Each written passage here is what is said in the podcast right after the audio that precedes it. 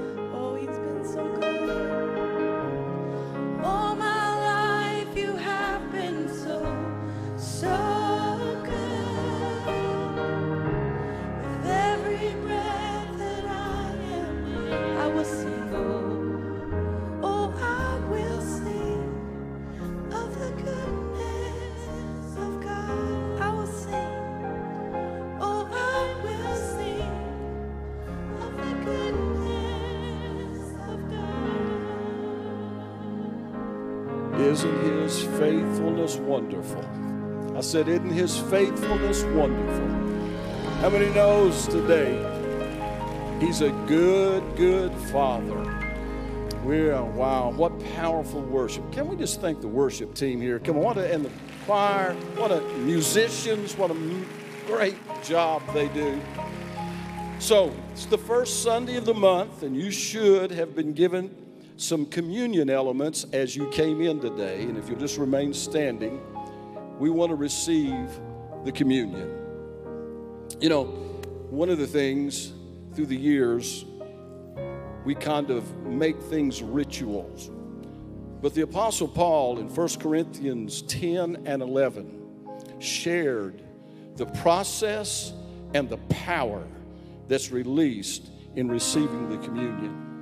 In fact, 1 Corinthians 10 said, For the cup of blessing that we bless, is it not the communion of the blood of Christ? And then the bread that we break, is it not the communion of the body of Christ? We're all over this room right now. There's many of us, but through the communion, we become, because of the bread, one body. For we all partake of that one bread, which is Christ. I want you to get the bread out.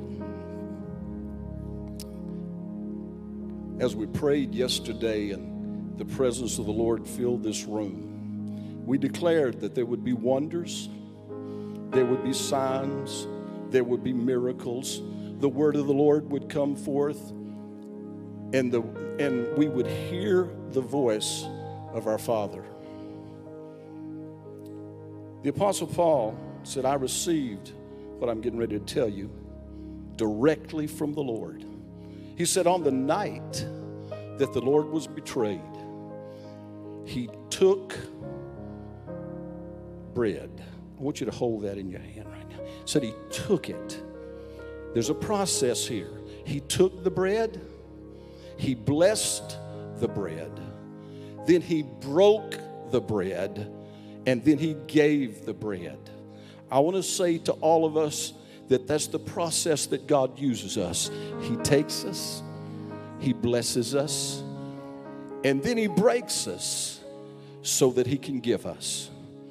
So, Lord, even as your body was broken for us, that through your broken body we might be made whole.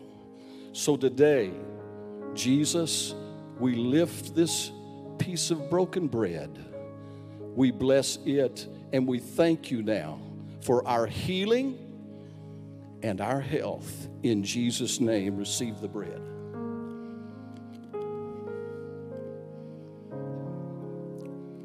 Then it said, wait a minute, we can't rush past that.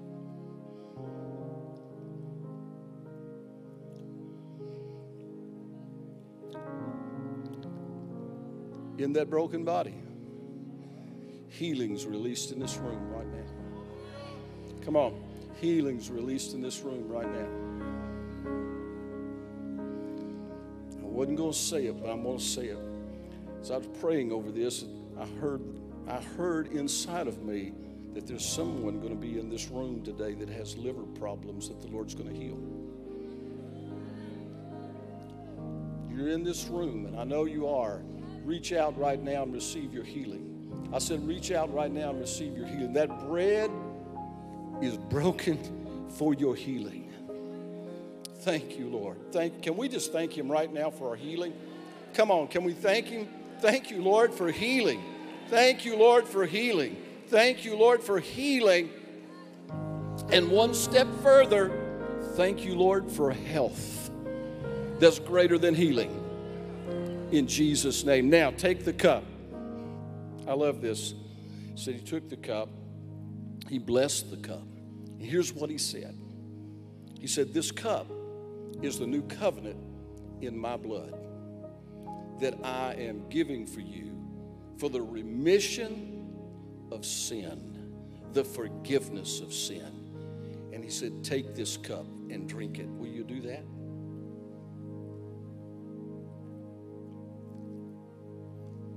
And now, Father, we thank you that you gave your son, that he gave his body and gave his blood to redeem us. Lord, redeem us, body, soul, and spirit. And we receive that through this holy communion in Jesus' name. And come on, everybody, can you lift your voice and give him glory? Come on, all across this room, all across this room. Come on, give him praise like he's worthy. Praise and glory like he's worthy. He laid it down to lift us up.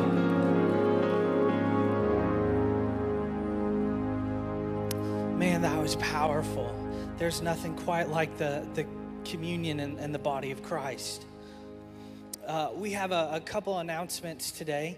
Uh, you can be seated we have an info desk right out this way. And so if you have any questions uh, about any of the announcements that we make or any upcoming events uh, that you need more information on or, or any other questions that you're maybe not sure who to connect with that would be able to answer that, uh, if you'll head right out to that information desk after service and they'll be able to answer your questions. Uh, we also have a back to school bash coming up on August 27th from 12 to 4 p.m. Uh, and that's for K th- through fifth grade. Uh, and we'll have games and bouncy houses and, and food and all kinds of amazing stuff. And it's completely free. So I hope that you'll bring your kids out and, and come and, and join us. Uh, we also have our next youth event on Saturday, August 27th. So the, uh, the kids event is, is that day, and our youth event is that night. Uh, and it's from 5 to 7.30. And it'll be the first night that our youth band leads us in worship. So I'm very excited. Uh, we had practice last night and, and they blew it out of the water. And so it's only going to get better. Um, but as always, it's at the old building and food will be provided. We also have a youth section starting this Sunday, and it's right back there. So I'm very excited, all our youth sitting together. And so if you're 6th to 12th grade, uh, we would love to have you join us right back that way. Youth, raise your hand so everybody can see where our section is. Perfect. Uh, and so uh, I'm just so excited for what God is doing in our youth group, but in our church uh, as a whole. It just it keeps increasing, and as soon as you think, "Wow, this is this is the best," and then it just keeps going one step farther. And I'm excited to see what what God has in store for us next. If you want to stand to your feet, we're going to turn our hearts to giving uh, this afternoon. We'll say our offering declaration together. Because I am a tither and a giver, the windows of heaven are open to me, and God rebukes the devourer for my sake. I am blessed financially and receive a blessing that I cannot contain. I choose to sow cheerfully and bountifully, knowing I will reap bountifully. He makes me the head and not the tail, above and not beneath. The blessings of God are chasing me and overtaking me because God God loves to see me prosper. I am believing Him for advancements, God ideas, blessings and increases, financial freedom, and breakthroughs. Hallelujah. Uh, ushers, you may serve the people.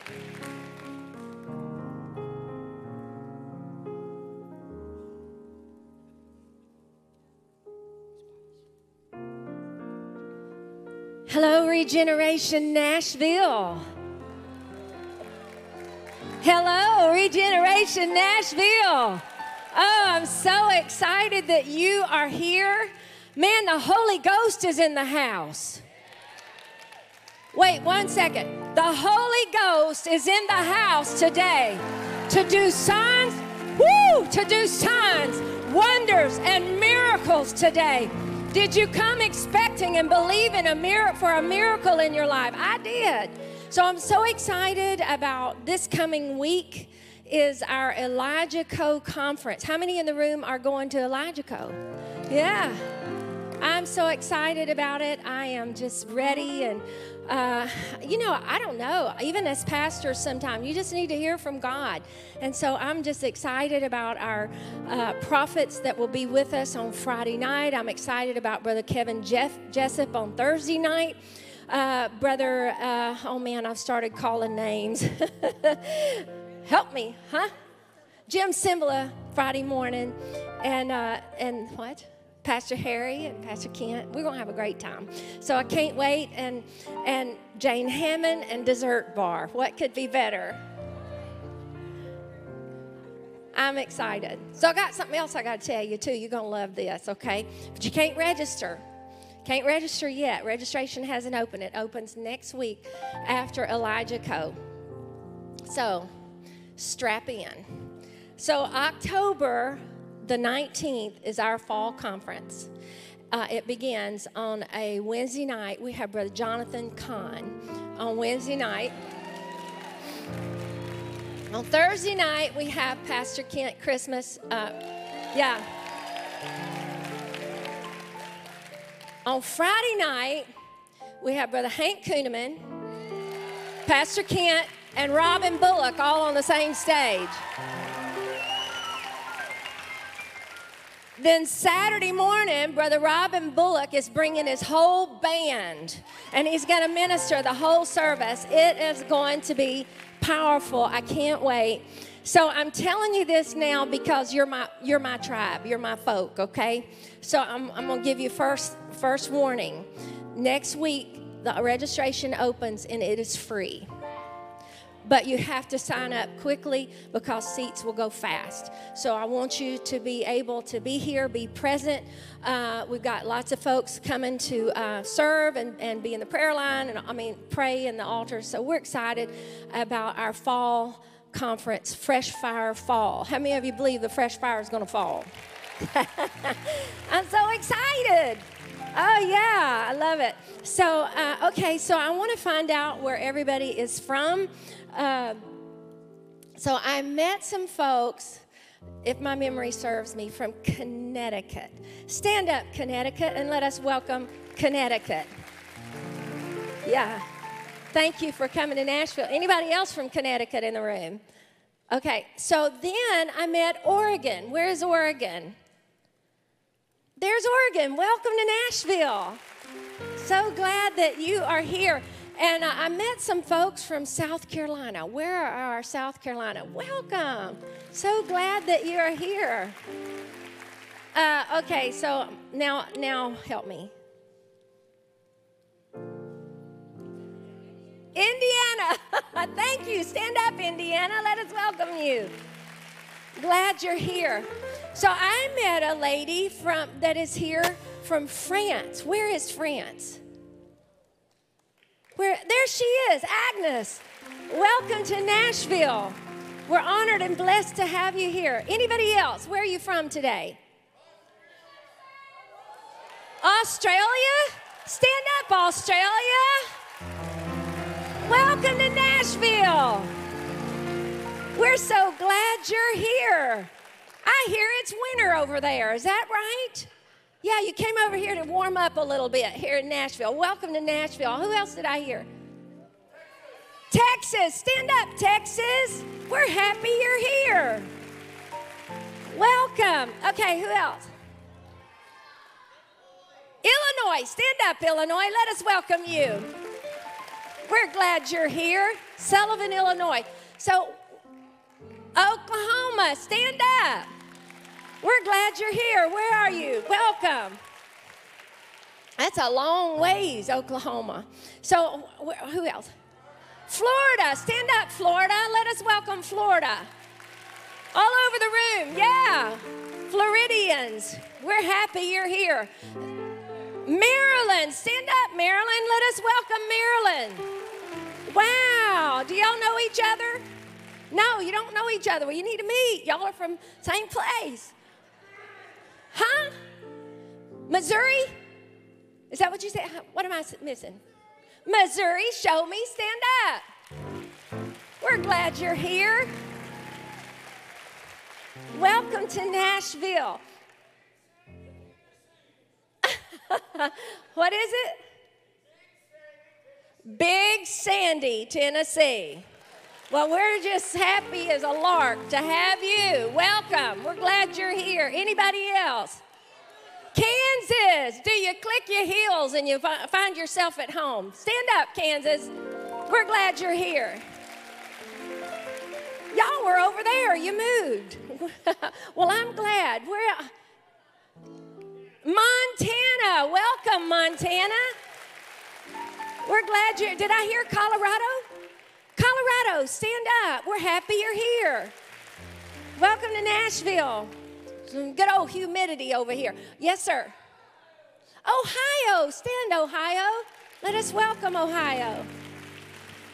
I heard somebody over here. Bahamas, wow. Stand up and let us welcome you. We're so happy you're here. Welcome to Nashville. Arizona, stand up, Arizona. Let us welcome you.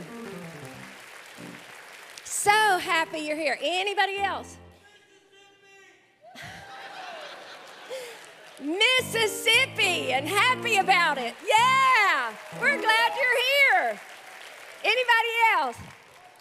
Huh? Georgia, stand up, Georgia. Let us welcome you. How about all my Kentucky folk? Where's Kentucky? Stand up, Kentucky. We love you. Yeah. You're our next door neighbor. We're happy you're here. All right, who else?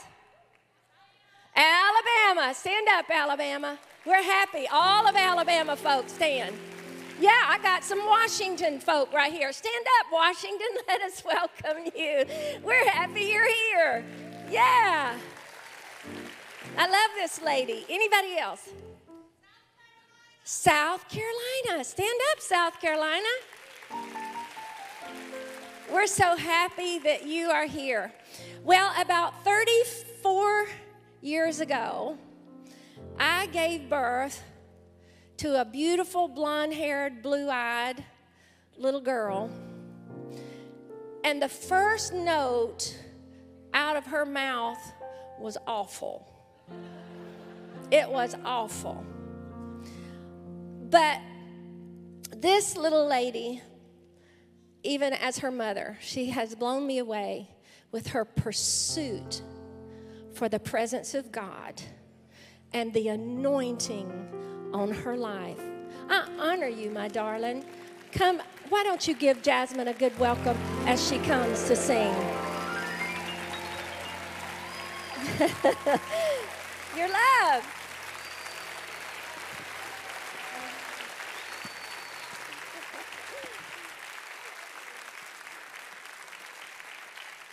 Thank you so much.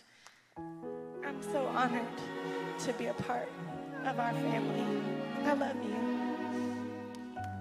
I wrote this song called God is in this place. I hope you'll worship with me. God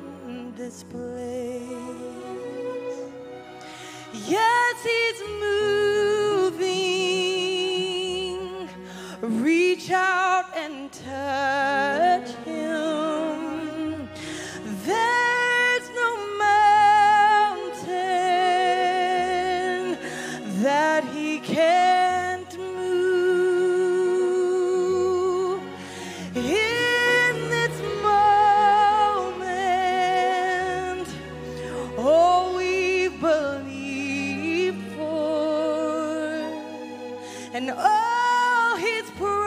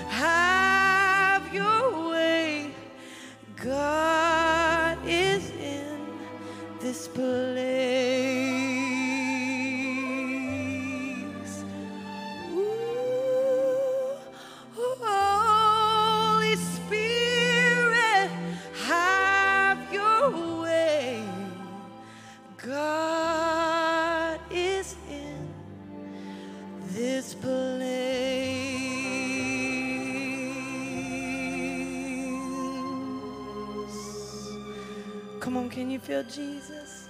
Give him a hand clap of praise. Hallelujah.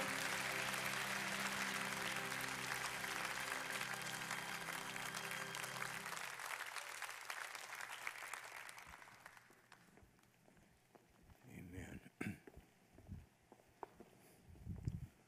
Boy, the anointing has its own sound, doesn't? It Just, I don't know, it's soothing to the soul. Um, we've entered a time of the year that all of our college students are going back to school, all of our high schoolers are going back, and our children. And there's such uh, hell is after the seed of God, and that's our kids. And whether we realize it or not, this has been a well thought out plan that started all the way back in the 60s, the day that prayer was taken out of the schools. The enemy uh, wrought a great victory that day when he removed prayer from the schools because he knew that that generation, he couldn't stop them from praying. But if he could take prayer out of the schools, he could raise up a generation that was not familiar with prayer. And so now we have a generation that is a bit, little bit lost. Uh, our kids now in kindergarten are being taught sexual identity confusion. The, they're not cartoons anymore, they are horror films that are animated and we are, our children are just being inundated. So I want all of our kids, Have our youth section here too. Our youth are our here. college students, our high school kids, if you would stand. Amen. And uh, I want you to help me. You, We need to release an anointing today in the atmosphere, not just over the children that are in this building, but the children of the church. Hallelujah, hallelujah, hallelujah. In the name of the Lord. Now, God, we cancel these assignments that have been sent by government and God, evil professors and teachers. In the name of Jesus. Hallelujah. God, we declare that there is a reversal, Lord, even as Haman, his antics were reversed, God. So reverse this thing over our kids. And God, we ask that revival begin to be loosed, hallelujah, in the secular realms of education. Now, God, over the young people, over the college students, the young adults that are part of this church, we, God, loose angels around you in the name of the Lord, that divine protection be upon you by the power of the Holy Ghost. God, we loose the angels of the Lord around our children in the name of Jesus, that no weapon can be formed against them, God. Lord, set a barrier around their minds that when the lies are released from the pulpits of our schools, uh, they will not penetrate the hearts of our children. uh, But oh God, that our kids would say, That's not right. Hallelujah. Now, God, I loose a spirit of boldness upon our young men and women uh, that they would have the power of the Holy Ghost to stand up in the spirit and say, That's not what the Bible says. Uh, Now, God, we release the baptism uh, of the Holy Ghost uh, upon our young men, upon our babies, uh, upon our young adults. Authority and boldness and revelation be released by the power of God that the enemy will not take our seed. But God, we declare that our children will take back our nation, Lord Jesus, by your word and by your power. In Jesus' name, hallelujah. Hallelujah. Why don't you give Jesus a hand clap of praise? Hallelujah. Hallelujah. Hallelujah. Hallelujah. Hallelujah. Bible study for women is canceled this Tuesday. Bible study for women is canceled this, tu- this coming Tuesday. Um, When you study history and when the miraculous really begin to take place, it was always preceded by prayer. It says that when Peter was in prison, getting ready to have his head taken off by Herod, it said the church prayed and God did something supernatural. I saw something yesterday that I told the Lord as I was praying, I said, if you'd have shown me this 10 years ago, I wouldn't have been able to believe it. We had 333 people show up on Saturday morning for prayer. And I want to honor this church. I want to salute you. This is amazing. A praying church cannot be stopped. And this church loves prayer. And I mean, you people know how to pray. It's not just me and my wife praying out loud, but you're walking all over. You're praying, you're calling on the name of the Lord, and God is doing amazing things. And so I want to encourage you keep this up because we are creating an atmosphere for the supernatural by the Spirit of God. I'm going to read uh, a few portions of verses today. We're going to start off in the book of First Chronicles chapter 22. And I want to start with verse 1. Then David said, This is the house of the Lord God, and this is the altar of the burnt offering for Israel. And David commanded together, or together, the strangers that were in the land of Israel, and he set masons to hew wrought stones to build a house of God. He prepared iron in abundance for the nails and for the doors of the gates and for the joinings and brass in abundance without weight.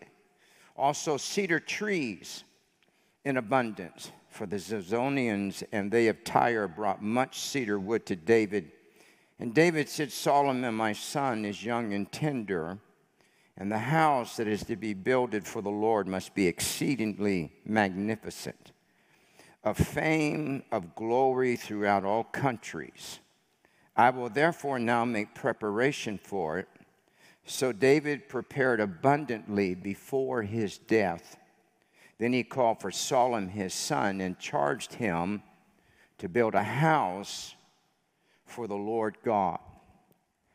Uh, and then I want to go down to verse 14. Now, behold, in my trouble, I have prepared for the house of the Lord a hundred thousand talents of gold. Just to give you a little perspective, one talent of gold was $438,000. One. He gave a hundred thousand talents. If you figure it out, it's in the billions in our money. 100,000 talents of gold, a thousand talents of silver, and of brass and iron without weight, for it is in abundance. Timber also and stone have I prepared, that thou mayest add thereto.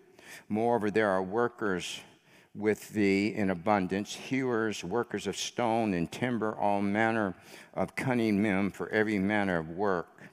Of gold, the silver, the brass, the iron, there is no number. Arise, therefore, and be doing, and the Lord be with thee. Now we're going to switch over to First Chronicles chapter 26, because there's just a tremendous principle here. I want to read one verse. Out, verse 27, out of the spoils won in battle did they dedicate to maintain the house of the Lord.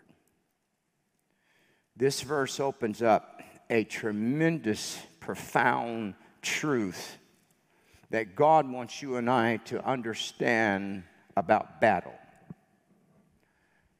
There are some spoils, in fact, all spoils can never be gathered or won without there first being a battle. And many people today can't figure out why they don't have anything. It's because the church avoids conflict. A lot of the laws would not have been passed in our nation if the church would have been willing to go to war. And so the scripture here begins to teach us. He said, they were won in battle and they were dedicated or they were designated to maintain the house of the Lord. As long as you and I are going to live, there will never be a cease to spiritual conflict in our life. If you are striving to be pleasing to God, there will always be a conflict, a spiritual conflict in your life. Why? It's not that God rejoices to watch us in battle. It's that He wants us, hallelujah, to be given spoils that we can maintain the house of the Lord. And we'll take that a little bit farther in a minute, but this is, this is what spoils means it's plunder, it's, it's loot, it's the booty of war, it is the purpose of God. And so we find this principle all the way back in, I think it's the 14th chapter of Genesis when we begin to find out about spoils and how they are dedicated to maintain the house of the Lord. The Bible says that Lot is living in Sodom and Gomorrah. Hebrews says this He was a righteous man whose soul was vexed day by day by where he lived. I've never figured out why he wouldn't leave, but he stayed. One day the word comes to the great patriarch of faith named Abraham, and they told him, they said, nine kings formed a coalition. And they went in and they raided amongst other cities. They raided Sodom and Gomorrah. And your son Lot, or your son in law Lot, has been captured, your, your, your nephew. When Abraham hears this, the Bible says that he arms 318 of his servants in his own house. You talk about faith.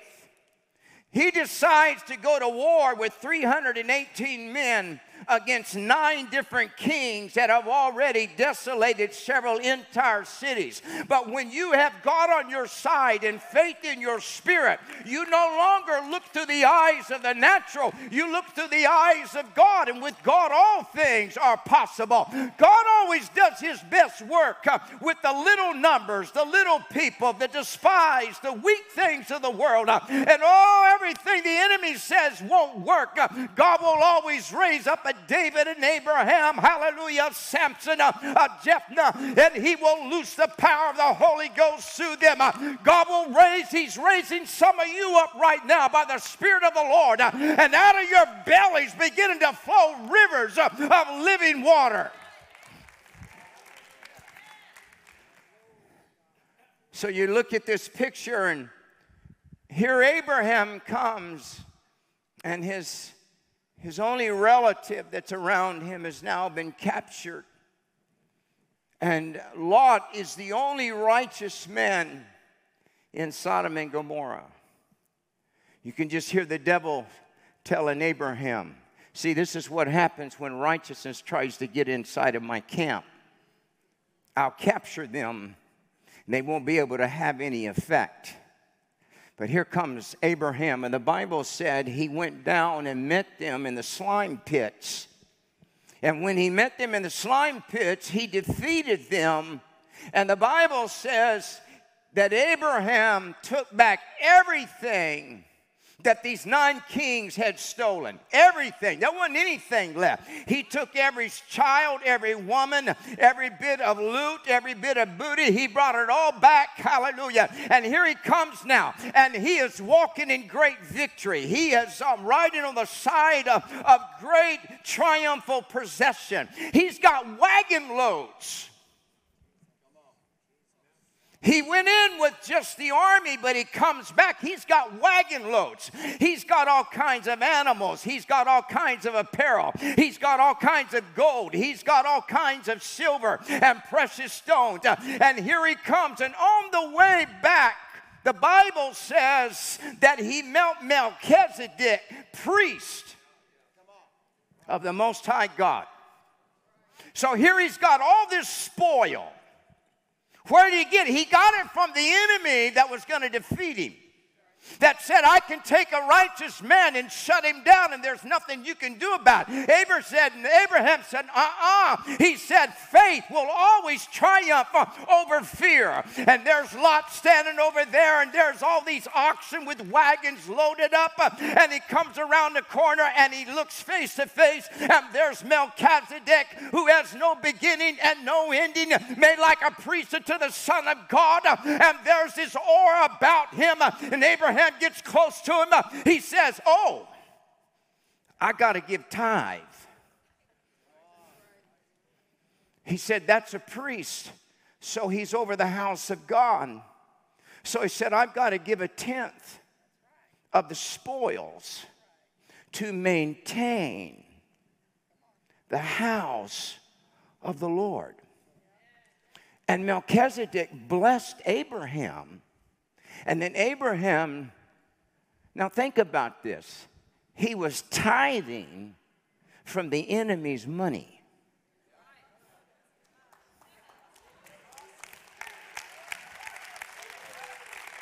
It wasn't coming out of his own pocket.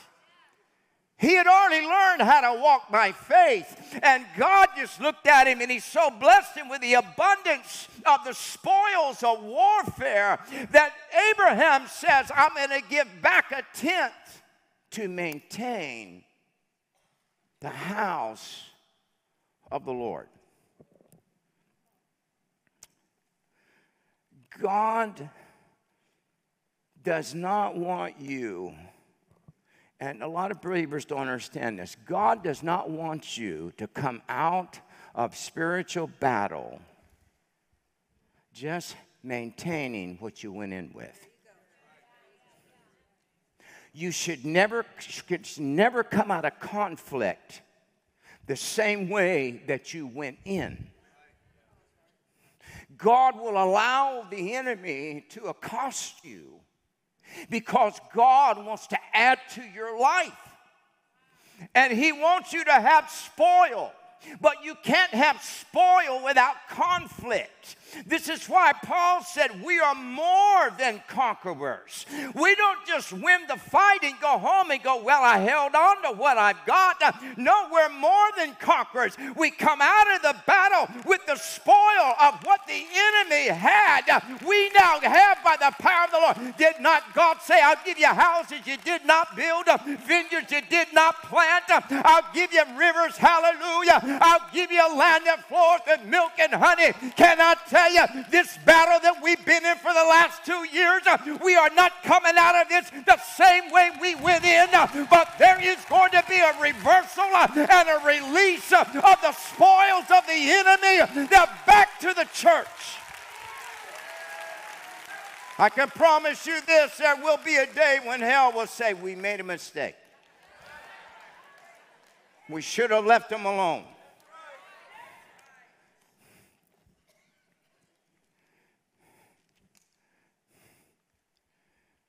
So, David is old, and it has been his desire to build God a house. He fully intended to build God a house. He has been accumulating materials for years.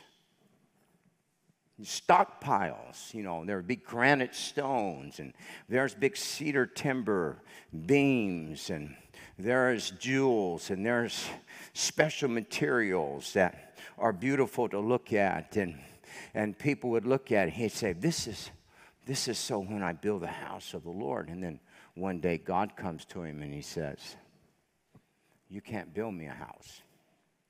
He said, Because you have bloody hands. You've, you've, had, you've shed too much blood. He said, So I'm going to let your son build me a house.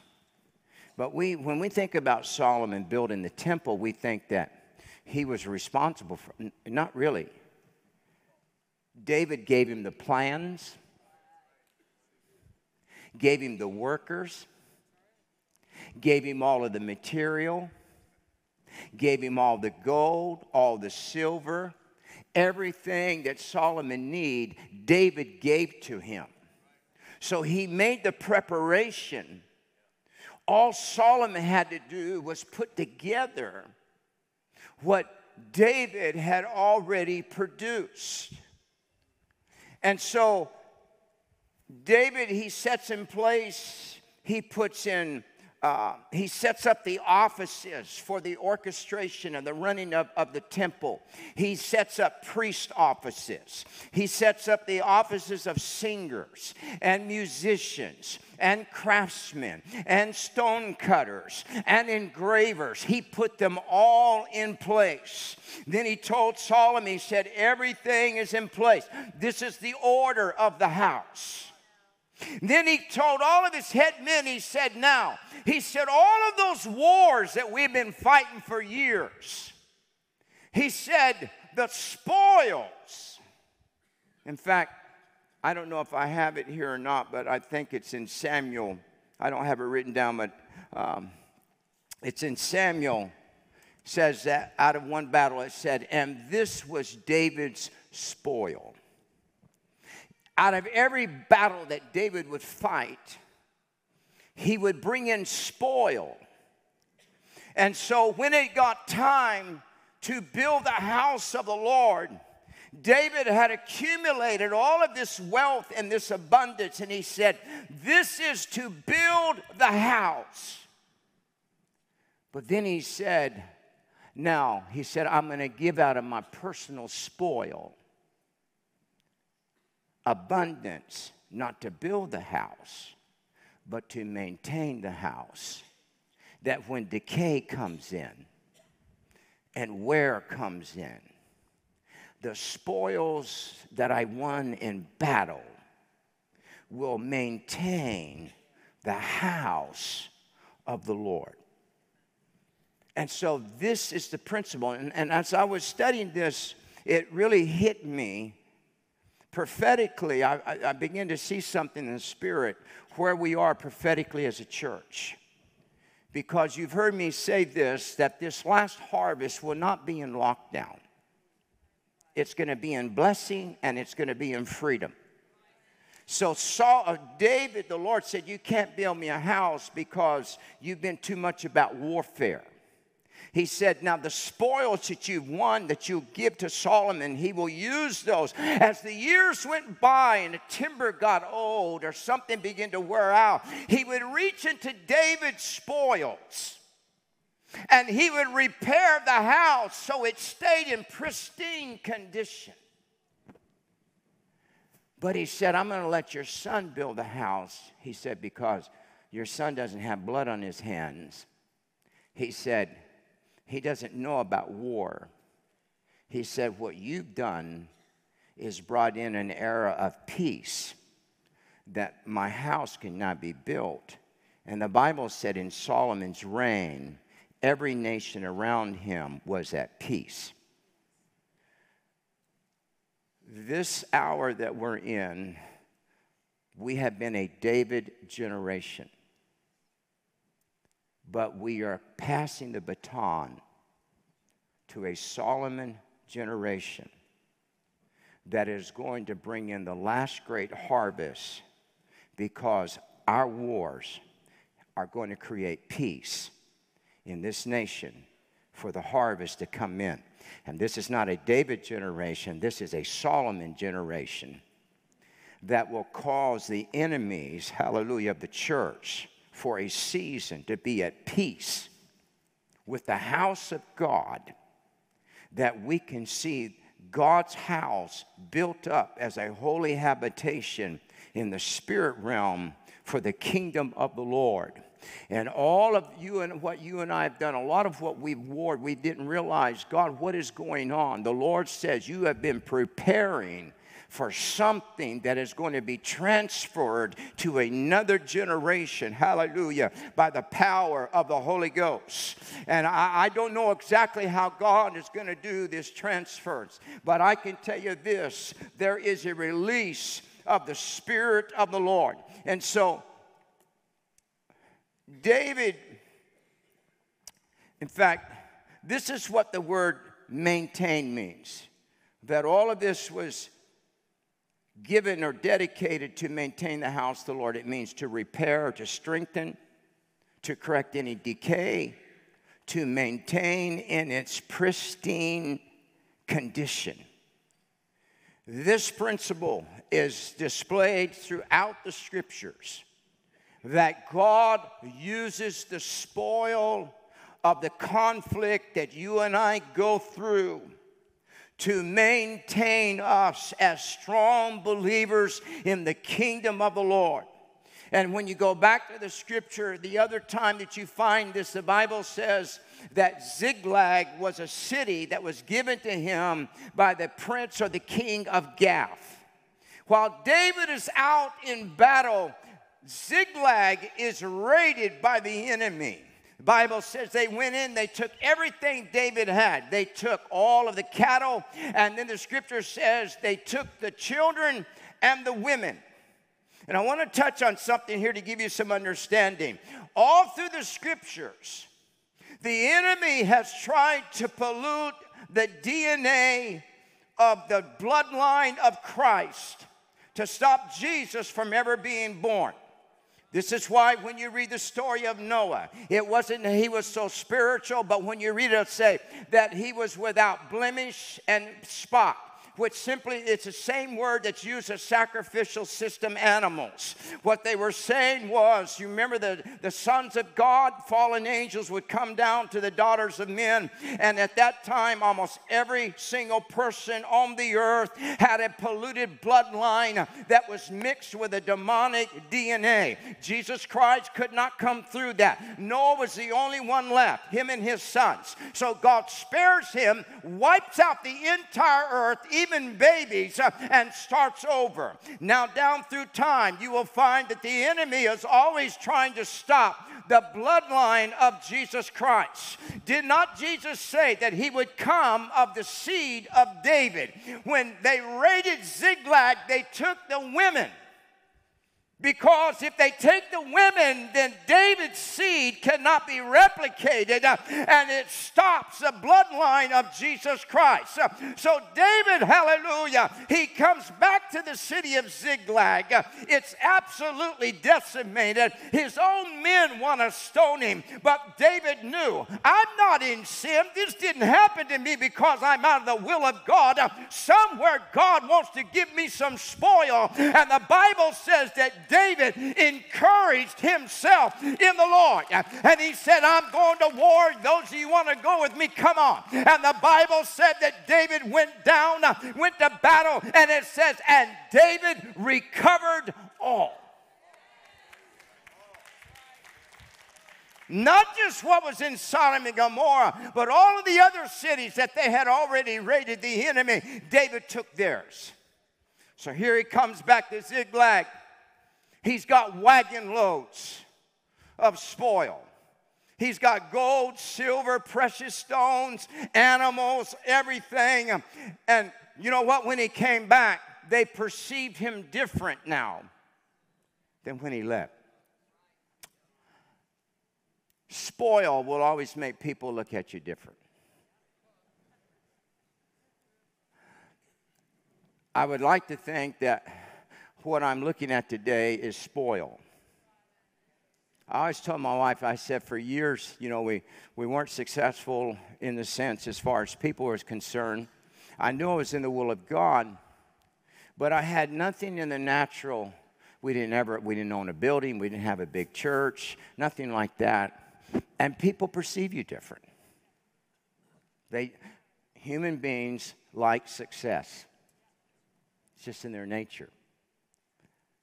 When we broke through in the spirit realm and God put spoil in the house, we're perceived different. I don't know how to explain it, but I can tell you this that conflicts will put you in a place that the spoil that God gives you will not replace Him.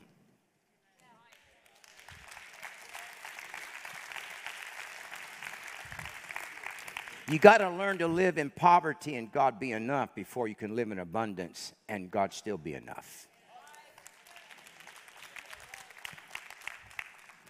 And so David comes back, he recovers the women we're, this is what's happening right now on the earth, and you can call it conspiracy or whatever you want, but I'm telling you, the enemy is still trying to alter the DNA of human beings. And it's been scientifically proven that there, the Supreme Court just ruled, it wasn't in major news, but they just ruled that the vaccine cannot be labeled as a vaccine because it alters the genetic DNA of human beings. It's an age old ancient task of the enemy to alter the DNA. That's why you're having all this sexual confusion. Everything is so confused in America. They're trying to make everything non gender. But can I tell you, we are the body of Christ. We are the wife of Christ. And when Jesus Christ comes back, he said, I'm coming for a church without spot, wrinkle, DNA, DNA alteration, or blemish. Hallelujah. We will still be filled with the pureness of the Lord Jesus Christ. When David came back, hallelujah, he brought back all their wives, all of their children. He brought back the spoil, and he looked at them. He said, Now I'm going to send spoil to all of the cities that didn't want me he began to send it out to Judah and he sent it out to Hebron. Hebron became the first city to embrace David as king. Why? Because they perceived him different when he came back with spoil. Could it be that one of the reasons this generation doesn't want to come to church is they don't see any spoil in the house? Hallelujah. This is why God is releasing the supernatural in the Spirit of the Lord. Um, I want to shift a little bit here now because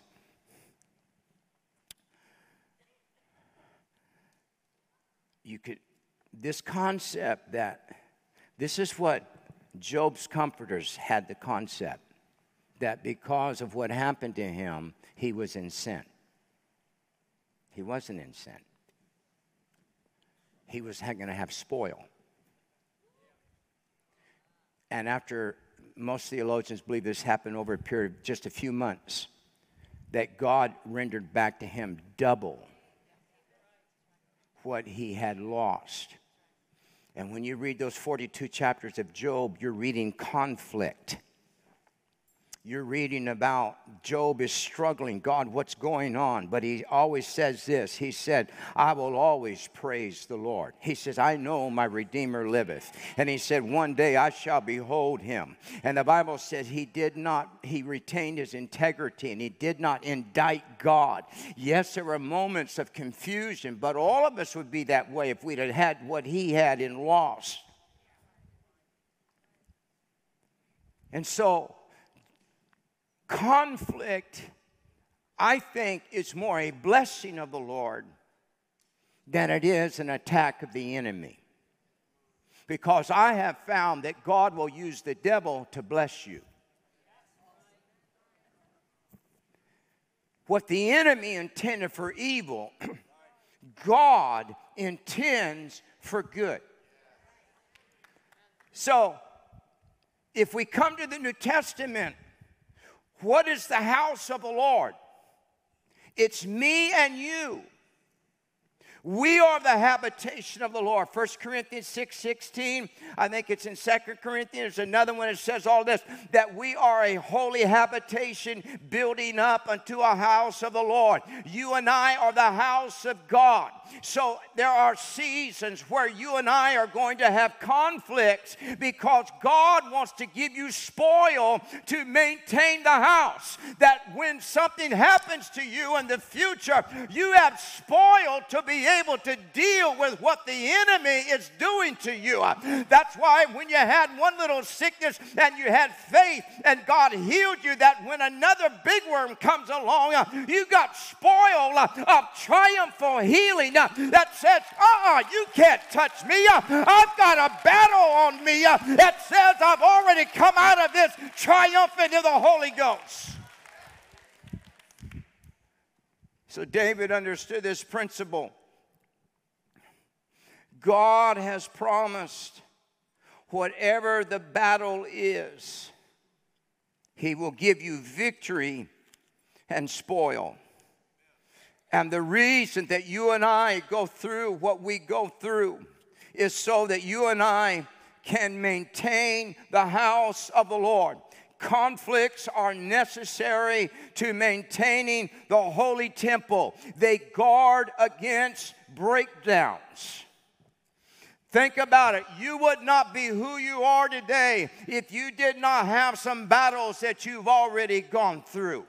You are who you are today because of the spoil that you have uh, right now from battles that you've gone through. We didn't come through these battles and come out the same way we came in, uh, but we came out, hallelujah, with loaded with faith, loaded with authority, loaded with power, loaded with victory. Uh, that's why we're more than conquerors through Jesus Christ, who has saved us, delivered us by the power of God. There is nothing that can separate separate you from the love of Jesus Christ. It doesn't matter. It can be cancer, it can be divorce, it can be the loss of a loved one. But can I tell you, you will come out of this stronger than when you went into it.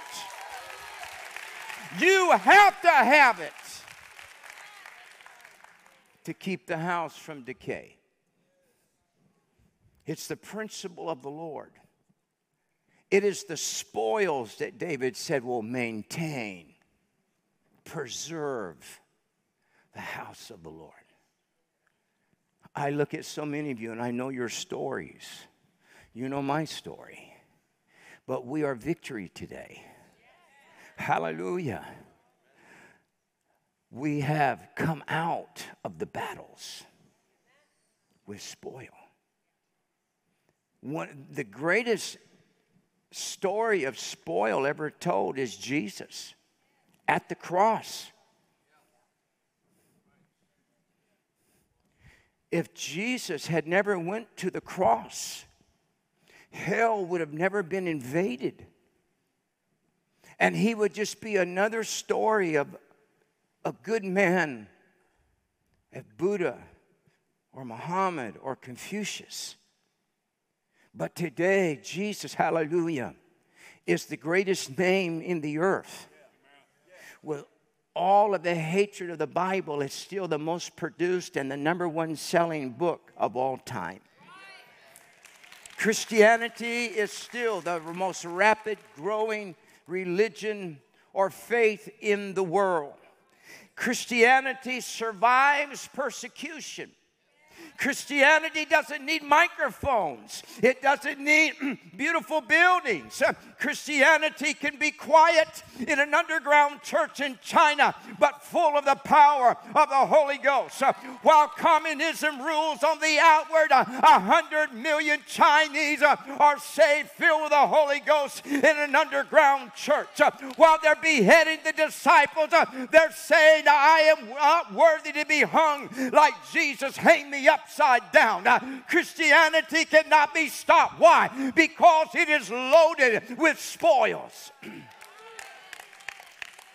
the Bible says this about Jesus having spoiled principalities and powers. he made a show of them openly. Doesn't the Bible say that everything that has been spoken in secret is going to be shouted from the housetops? And that which has been hidden is going to be uncovered. So here comes Jesus, this lowly carpenter, who really ends, it looks like, in failure. He only has a few ragtag followers. Eleven of his disciples have scattered, and one of them are responsible for him right then being on trial. He is being hung as a common criminal. He is humiliated, the Bible says in Isaiah. They stripped him naked.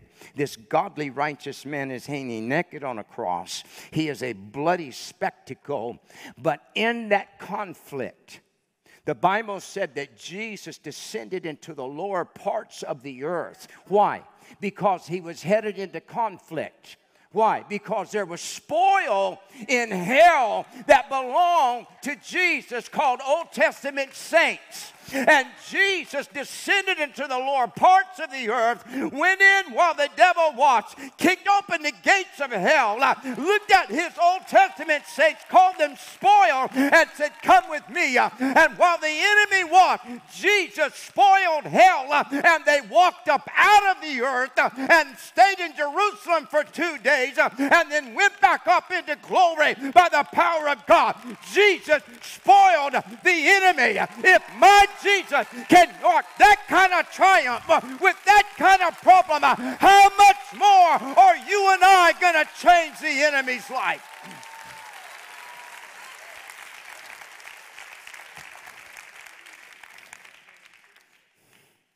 Spoiled there means to strip off for one's own advantage.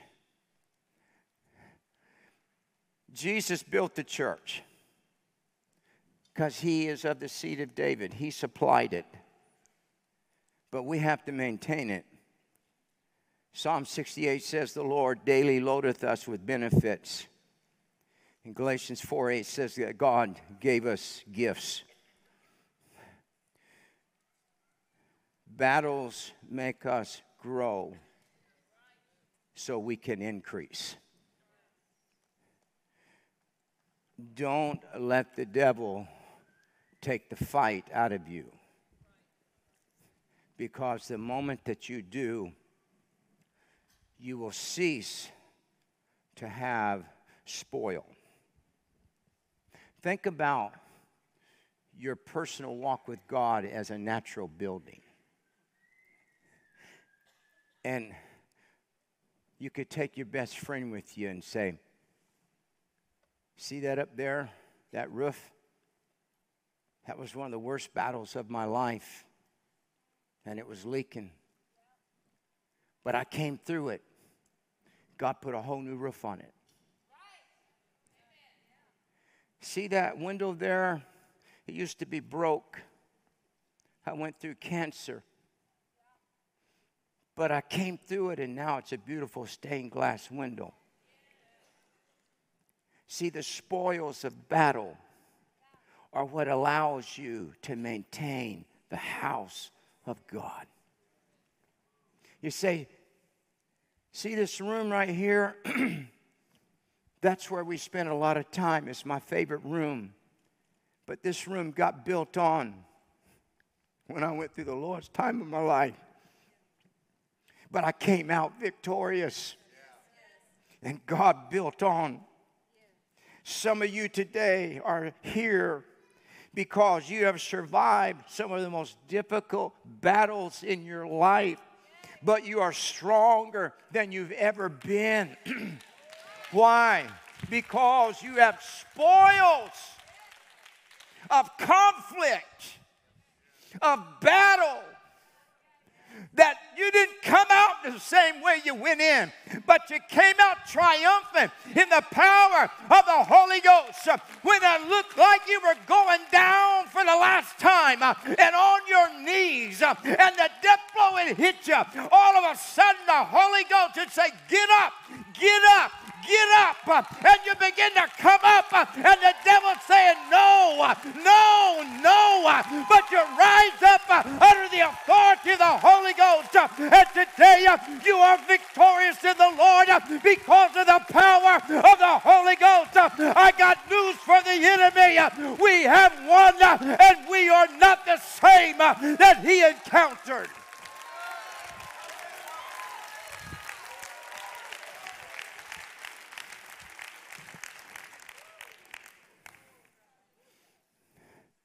Joseph said, You thought the evil that you meant against me would destroy me. But he said, God meant it for good. We love to read about these men and women. But when you think of Joseph, 13 years in hell, betrayed by his own family, dad thinks he's dead, accused of rape when he knows he's pure hearted, winds up in prison, never again thinking he will see his family. But you know what he's doing? God is giving him spoil. Wisdom's coming in him. Hallelujah. Foundation of being able to stick it out is coming in him. Joy begins to come in him until men and women that are in prison that have no hope, uh, that get around him and go, why, are you so different? He said, God's on my side. They said, Well, let me tell you my problem. Let me tell you my dream. And he said, Well, this is what's going to happen, and this is what's going to happen. And one day, hallelujah, what happened? Joseph walks out, and in 24 hours uh, from the prison that he was in, he's now over it. He's second in all of the greatest nation in the earth, next to Pharaoh.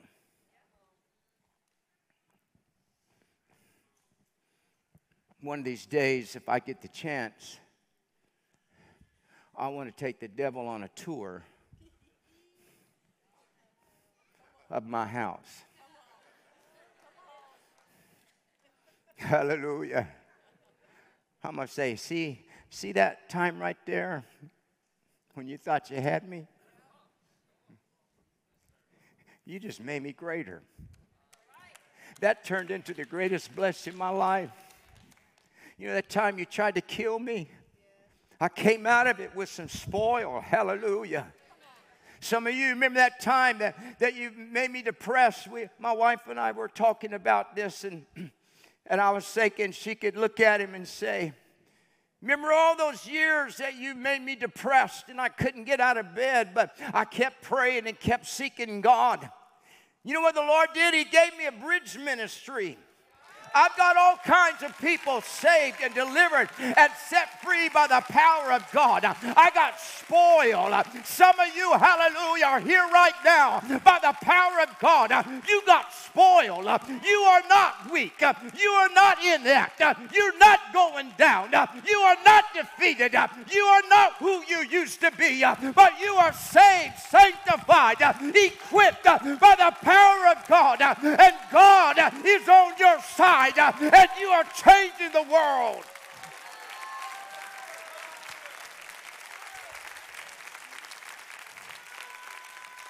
Hallelujah. Bad things can give you spoil. Whether it's your son laying in a coffin, but we came out with spoil. Hallelujah whether it's you lose somebody you love, whether it's bankruptcy and you're a tither, I'm going to tell you what, if you're a believer, you will not come out like you went in. See, this is what the devil thinks. He thinks, I'm going to engage you in battle because I'm going to spoil you. I'm going to strip you of what you got so I can take demons on a tour of the hallways of hell. Say, see that preacher right there I got hanging on the wall? He was changing the world, but I got him with a woman. he lost everything. See that singer right there? They were going to be so powerful they didn't know it, but I got him with alcohol, and that's one of my best trophies right there. Me and you are not going to hang on the hallways of hell. I refuse to be a trophy for the kingdom of darkness. Hallelujah. You need to tell the devil today, not this one, not this person. It doesn't matter where you are today, whatever you're fighting, it's only temporary anyway. Just a few for short years. Behold, I show you a mystery.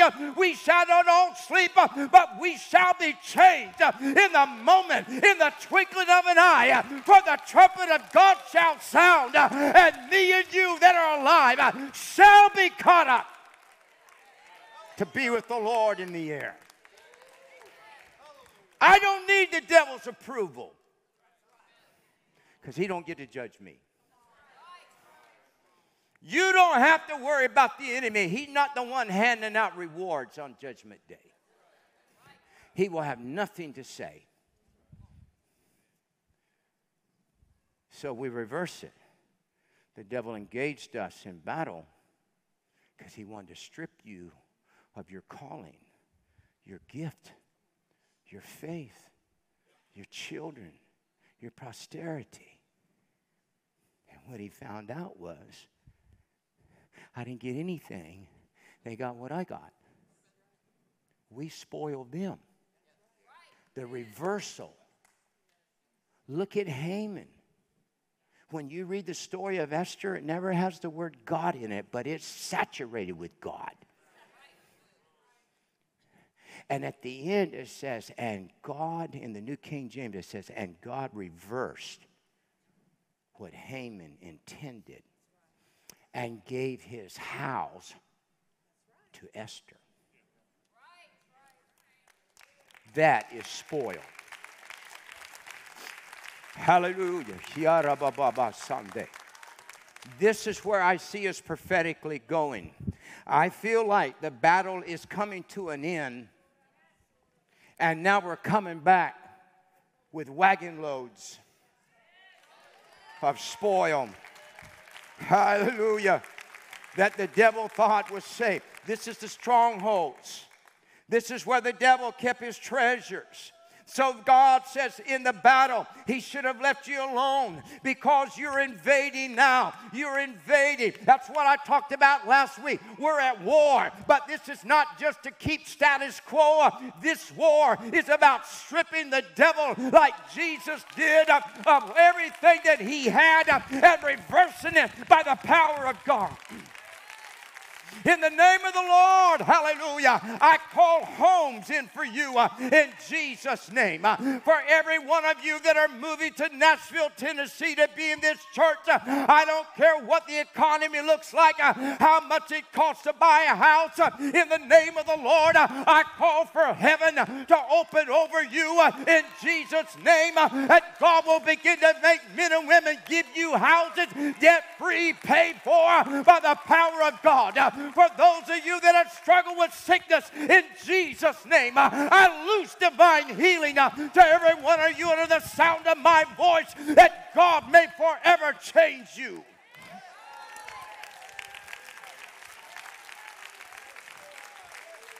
The saddest thing you can see is Christians that didn't understand the purpose of conflict.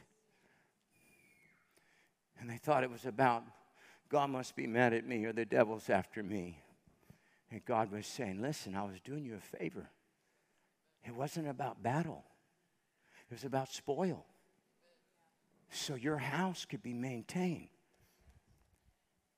Battles are intended for God to bless you.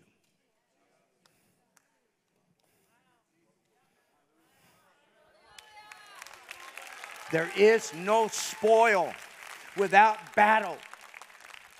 Hallelujah, hallelujah, hallelujah. Sandai.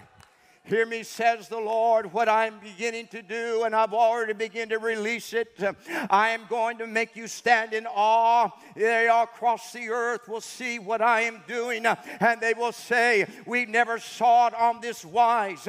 And there will be many, saith the Lord, that I will cause to stand on the sidelines, and because they would not believe, I will not let them be a partaker. But know this, saith God, I have written your name down in my book, and I have saw your faithfulness. Uh, I've watched you go through horrible situations, uh, but you did not indict me. Uh, so my I say unto thee this day that the heavens are being opened over the nations. Hallelujah. And the favor of the Lord is being released upon my people. And just as one day I will bless Israel, and even though natural Israel I have sustained in this hour right now, saith the Lord, I am blessing the church of the Most High.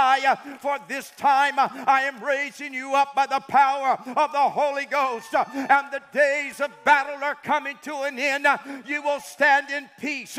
There is peace coming. There is peace coming. There is peace coming, saith the Lord. And this season of peace will produce the greatest harvest that mankind has ever seen. I will cause even demons to be held back by angels as I did the lion in Daniel's house. Uh, so know this, saith the Lord. Uh, there are angels being released in the spirit realm uh, that are holding back the intent of the enemy. But this is a season of blessing. This is a season of promotion. This is a season of divine, glorious manifestation of my word being fulfilled. So shout, saith the Lord, for your days are just beginning to dawn under the favor of the Lord God Almighty. Stand with me.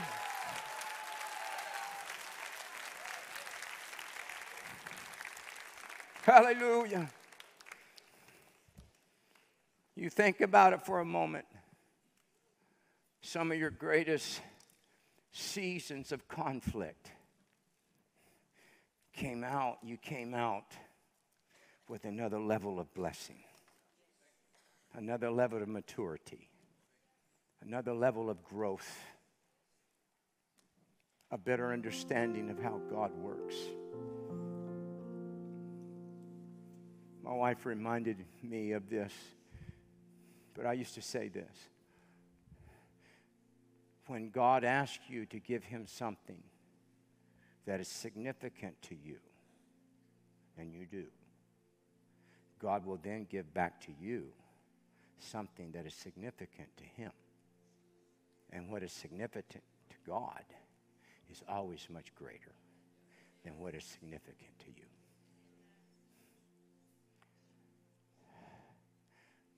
The glory that is descending upon the body of Christ we've never seen.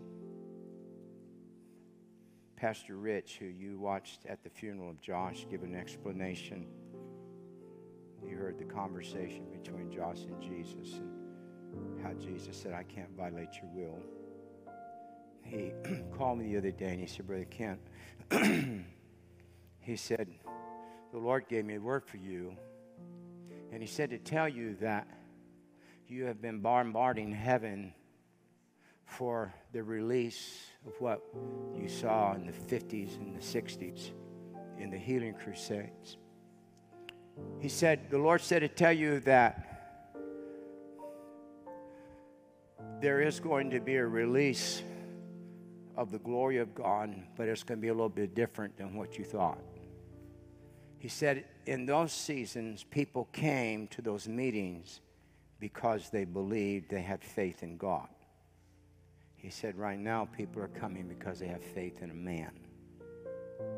So the Lord said to tell you that He's getting ready to release a realm of healing that you've asked for, but He said it's going to be a combination he said, It won't just necessarily be in the laying on of hands, but he said, I'm going to open your eyes so you can see me in the spirit realm in places in the church. And he said, You will see in the spirit where I'm at in different spots. He said, Where I will move, and you will tell the congregation, He's right there right now, and He's beginning to heal by the power of God. Part of that is so we don't make stars out of people anymore. That as people begin to get healed, we can't say, well, so and so laid hands on me and I got healed, so everybody thinks, well, you have to go to that person. Nobody laid hands on them. Just the glory of God settles down. people again to be set free by the Spirit of the Lord. So I told the Lord, I said, that's fine with me. I don't have to get the credit. I just want to see the results. Hallelujah. And so God has done such a depth of work in so many of you that you've now become settled in the Lord. You can say, as Paul, nothing can separate me from the love of God. I remember Sandra having open heart surgery, and um, she had amazing faith. She, I mean, when you go in and they're going to take your heart out of your chest, lay it on a table, and she just had great faith. Remember sitting with Harry up there, and she came through with flying colors, and she stands here today because she's got spoiled. Hallelujah. Eddie, you got spoiled. Rick, you got spoiled. Morning, Christina. You got spoiled. Spoiled is what the devil used to have. Now we got it. Boy, do you feel the Spirit of the Lord? I think maybe I'll pray for the sick real quick. I think there's several here that, that need to be prayed for because there's a beautiful atmosphere, and then we'll, we'll come together. We're doing this because the Lord said about His coming, He said, You don't know what hour I'm coming in. But we're doing this healing because we don't know what Sunday God's going to blow our circuits. Hallelujah. I believe that we are seeing the greatest display of the power of God that we will ever see. Oh, thank the Lord. Aren't you so glad that you survived? Hallelujah, that you've survived the battle.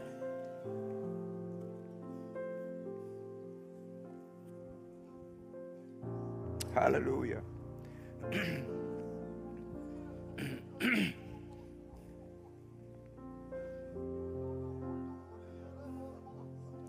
we just have to learn to just kind of just wait on the Lord. God's ways are not our ways. We bring them. Hallelujah. When I lay hands on them, I want you by faith to lay hands on them. And we're going to believe that God is going to do the supernatural. Pastor, this is Harvey from Tennessee. He has Bell's palsy, kidney stones. All right. Amen. Harvey, today's your day. In the name of the Lord.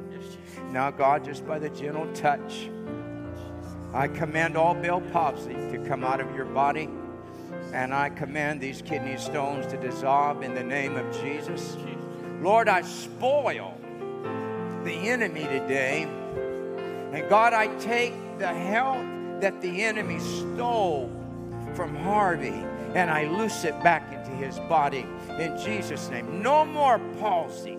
God, I curse this thing. This is not of you. Now, you foul spirit, in the name of Jesus, leave Harvey's body. That, Lord, today, not tomorrow, but God, today, he's going to say, Oh my, I don't have this anymore. God has done the work. Hallelujah, Lord. God, we call it done in Jesus' name according to the word of the Lord. Praise God. This is Christy. She's from Alabama. She has lupus, and her physician has referred her to a hermologist and an oncologist, due hematologist, due to bad lab results. All right, so getting bad reports. Amen. Well, let's get a good report. Now, in the name of Jesus, Oh, Lord, God, you already took care of this at Calvary. Hallelujah. In the name of Jesus, I command you, you spirit of lupus, to come out of her body. Oh, Lord, hallelujah. Confirm the word, Lord. Hallelujah. Now, daughter, from the top of your head to the sole of your feet, I loose the authority of the name of Jesus. And I command this demon spirit of lupus to bow down to Jesus. Hallelujah. And oh, God, from this moment on, Lord, that will only be good reports. God, that you will so confuse the doctors. Hallelujah. The, the lab technicians, they'll say something's wrong. They'll run it again and then they'll say, We don't understand it. It's not there. God, that she will be healthy and whole in Jesus' name. Hallelujah. Hallelujah.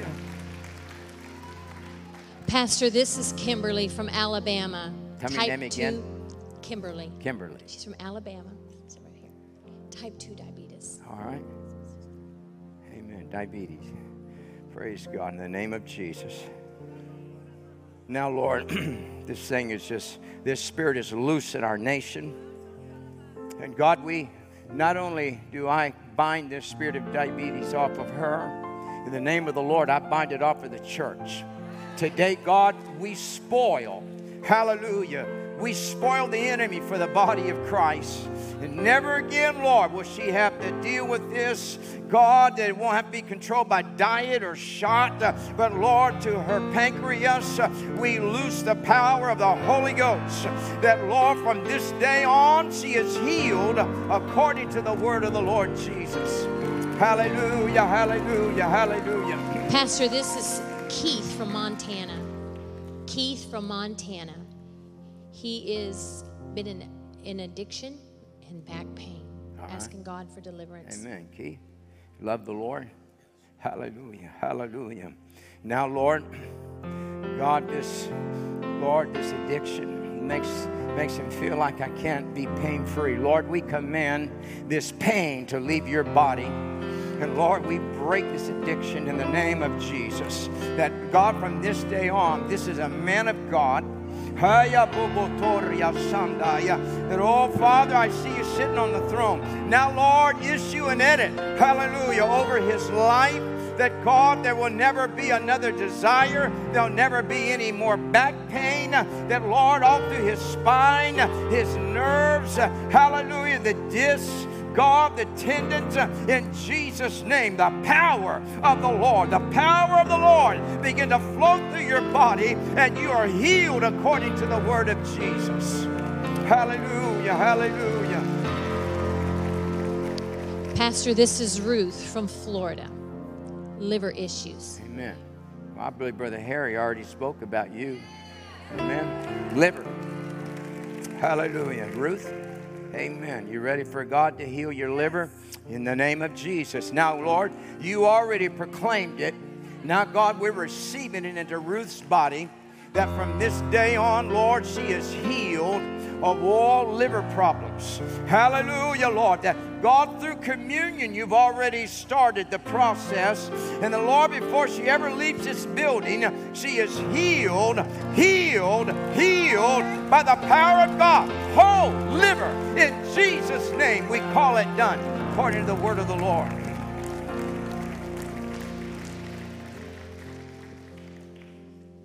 Pastor, this is Cade, and you've prayed for him several times before from Georgia. Amen. He's a quadriplegic, spinal cord injury. You're the ones that I keep telling God I want to see come out of the chair. Hallelujah. Hallelujah. Hallelujah. Listen, over the years, these kind of miracles, you lay hands on them and immediately God heals them and they come up out of the chair. This is what God wants to do in this church. Tell me your first name again. Kate. All right, Kate. Well, I can't heal you, but I know somebody that can. So I'm just I'm just the channel. So I'm gonna lay hands on you, and I'm gonna tell the Lord to do it in Jesus' name. Haya bobo sandai. Now, Lord, this young man, God, I Sunday. I speak to the spinal cord. Shut Shadabobo Sunday. God, I speak to his spinal cord that it comes back together. That, Lord, his legs come alive. That, Lord, his nerve endings come alive that Lord, He runs, hallelujah, across this platform. That, oh, the power of God. Now, Holy Trinity, oh, do it. Hallelujah, do it in the name of Jesus. God, touch Kate. Oh, Lord, not tomorrow, right now, in Jesus' name. In Jesus' name, in the name of Jesus. Hallelujah, hallelujah. Yes, Lord. Oh, yes, Lord. God, let him feel it. God, let him feel it. God, bring him back to movement uh, in the name of the Lord. Hallelujah, hallelujah, hallelujah. Lord, nothing too hard for thee. Uh, in the name of Jesus, uh, God, what the enemy intended for evil, now, Lord, we spoil the enemy. God, we take back his health. We take back his ability to walk. God, we take back his ability to fend for himself, to get married, to have a job. In the name of the Lord, God raise him up as a living testimony to the word of the Lord. That your word. God, your word will not return unto you void. The Holy Ghost, Holy Ghost, the power of God. Devil, you cannot say, I heal you, I heal you, I heal you. In the name of Jesus, life, life, life come back upon thee in thy spinal cord, in thy legs. I rebuke this paralysis. And oh God, this chair is not his future, but oh Lord, the healing power of Jesus Christ. Lord, it's the future healing in the name of Jesus. Hallelujah. Hallelujah.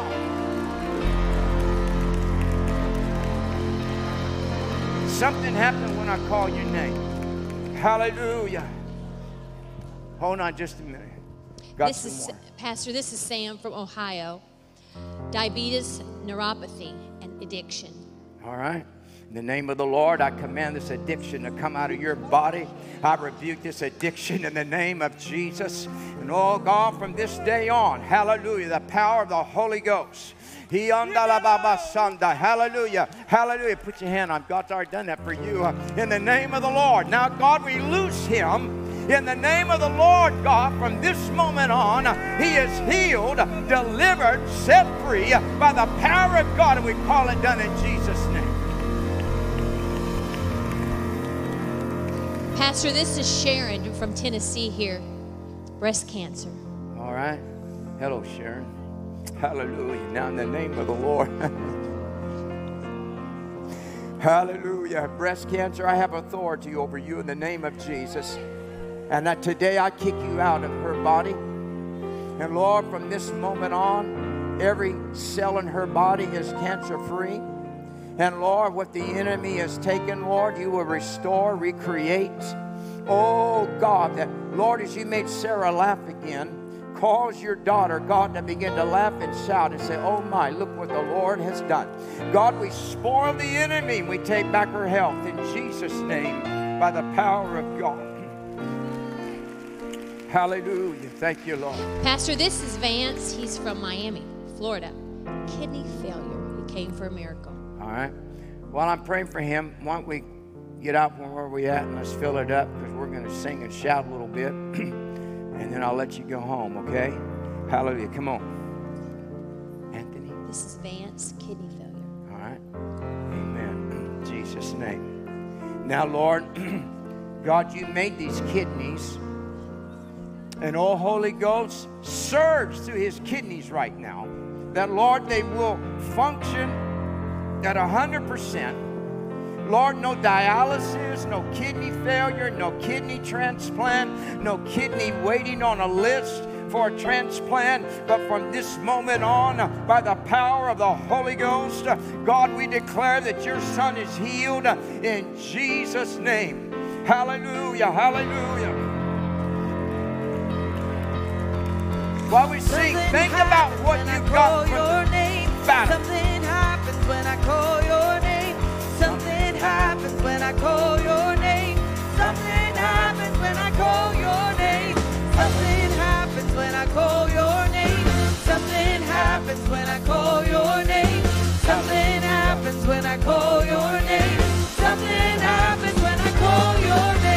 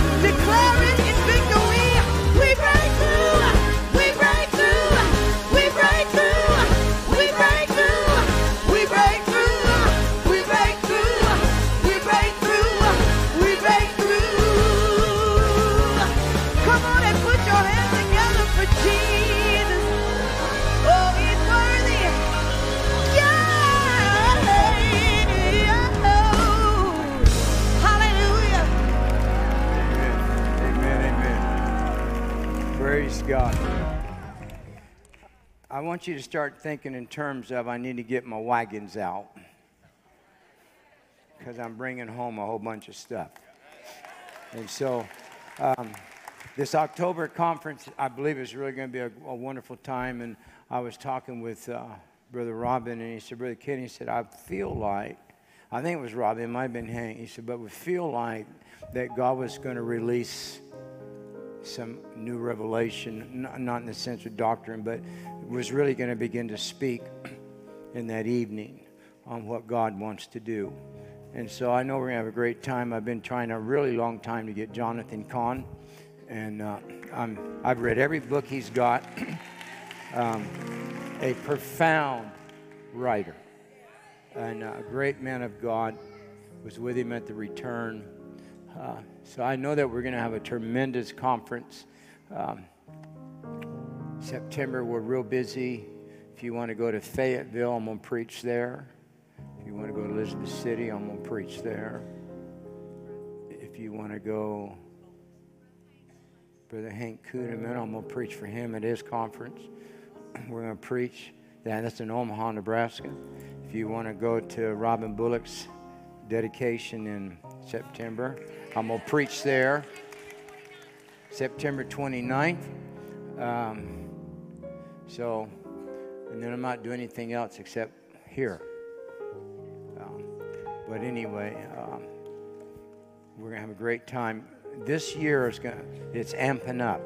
And I want you to think in those terms that we're not going to battle, we're returning.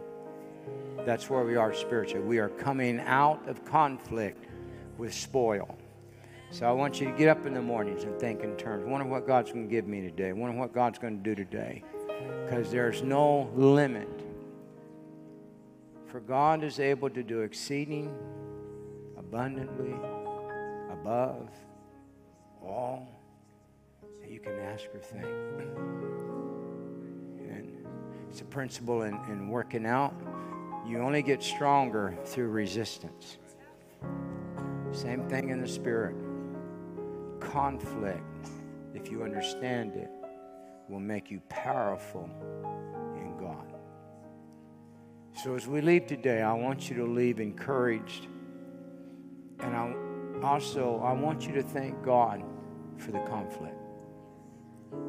I have begun to thank the Lord for the battles that He's taken me through to make me the man that I am. Same thing for you. You are who you are today because of what you have gone through. You are very important to the Lord. You're very valuable. This is a tremendous church. My God, 333 people. I told my wife, I, was, I said, I will bet there's not another church in the United States that had that many people come to prayer meeting. I don't care how big they are. They ain't coming to prayer meeting. We are. You are special to the Lord. And uh, thank you for doing that.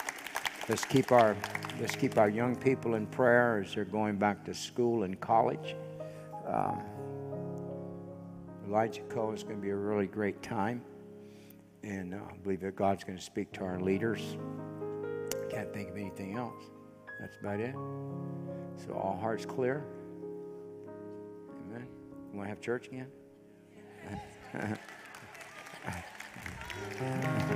we ain't doing that.